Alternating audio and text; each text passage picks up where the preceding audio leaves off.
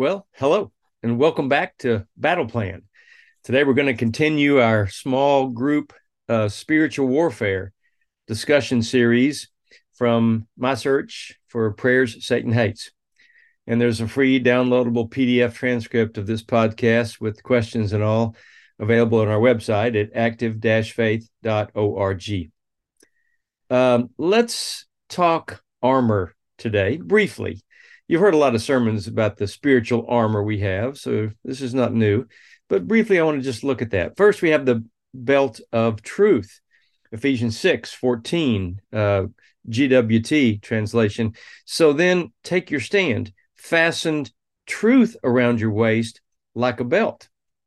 You know, under the ancient covenant, covenant partners exchanged belts. The belt was where you hung your weapons. So this exchange of belts symbolized you're exchanging strength. Once you're in a covenant relationship with God, you have access to his strength, which is more than enough for any situation you face.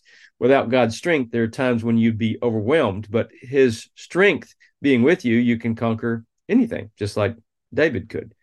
Rest in his strength. Wear it like a belt. God's truth is the source of that strength. Don't listen to the world.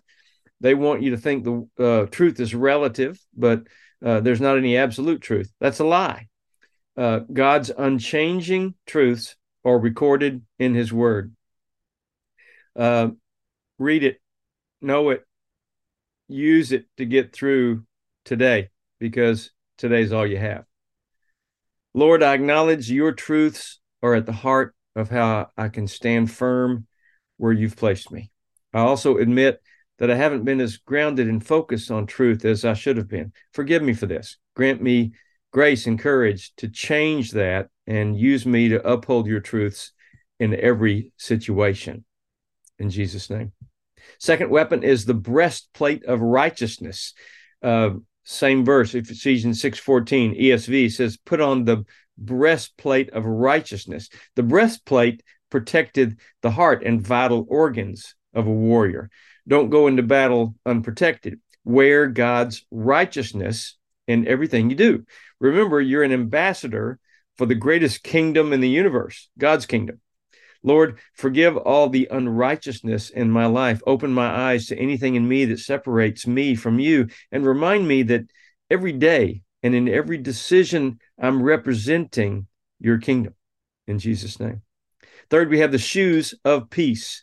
And having shod your feet in preparation to face the enemy with the firm footed stability, the promptness, the readiness produced by the good news of the gospel of peace.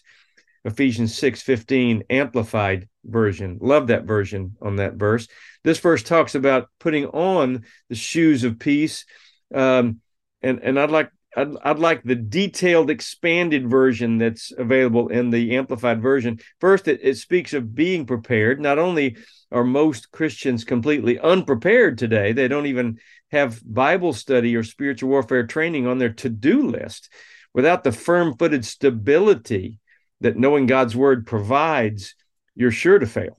In addition uh, once christians are confronted with a difficult situation, their lack of preparation for it by spending time with God makes their f- response inadequate at best and dismal at worst. Anger often surfaces since they don't know how to respond, or worse yet, they remain silent. When good people do nothing at all, evil will always prevail. Lord, although the battle with Satan and his forces is a war, remind me that I'm to bring peace into this uh, this world in every situation. I want to be full of grace and truth, just as Jesus was full of grace and truth. Grant me a soft voice and a gentle spirit as I respond and react to the daily trials of life. In Jesus' name. Fourth, we have the shield of faith. Uh, Ephesians 6 16 NLT. In addition to all of these, hold up the shield of faith to stop the fiery arrows of the devil. Uh, we'll talk more later about how Satan uses fear to push your faith out. But for now, let's notice that your faith shield protects you from all attacks, and you will be attacked. It's not a matter of if, but when. Lord, I confess my faithlessness in so many uh, past situations. Please forgive me. Give me the courage to grow in this area. I know it's vital. It's the shield that protects me from demonic attack. Help me overcome all my fears and trust your hand, your words, and your provision. In Jesus' name. Fifth, we have the helmet of salvation. Uh, Ephesians 6 17, New Century Version. Accept God's salvation as your helmet. The helmet protects the mind, and that's the place where you make a decision to follow Christ, to obey his commandments. Satan wants you to neglect protecting your mind, so you'll be vulnerable to his strategies and tricks. Lord, help me be deaf to Satan and his forces and tuned in to hear your voice and your messages to me every day. Use me to your glory. What can I do for the kingdom today? In Jesus' name. Sixth, we have the sword of the Spirit. Now, there's only one offensive weapon in your Christian armor, your battle, and take the sword of the Spirit, which is the word of God, Ephesians 6 17, New Century Version. Note that this was the only weapon Jesus used against Satan during his 40 days of temptation in the desert. Even when Satan misapplied the truth, Jesus quoted the appropriate passage to counter that attack. You need to know God's word and use it when temptations come at you, too. God has no grandchildren, only children. Are you a child of God? Prove it by spending time with your Father. Lord, please forgive me for neglecting your instructions to me in the Bible. Give me a renewed daily commitment to Bible study and prayer. Help me do better in the future than I have in the past. Thank you for that forgiveness and for your patience with me as I work to change into someone more like Jesus. In Jesus' name. Okay, now what? We got all the armor. Now what? Now we come to the part I don't hear anyone talking about much. Once you're dressed in the armor, what's next? Let's look back at the guidebook, the Bible, at the verses immediately following the armor verse 18 of Ephesians 6. Pray in the Spirit at all times, on every occasion. Stay alert and be persistent in your prayers for all believers everywhere. And pray for me too. Ask God to give me the right word so I can boldly explain God's mysterious plan that the good news is for Jews and Gentiles alike. Ephesians 6 19. Uh, Lord, what do you want me to learn from this? Have I misunderstood prayer? Often in the past, I've used prayer as a last resort to my struggles.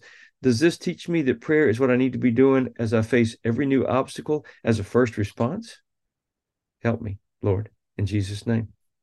So, what does this teach? It teaches that prayer is the battle. Three times in two verses, we're instructed to pray. Pray all the time, this goes along with the command in 1 Thessalonians 5:17, pray without ceasing. I pray all the time. I pray when I drive with my eyes open.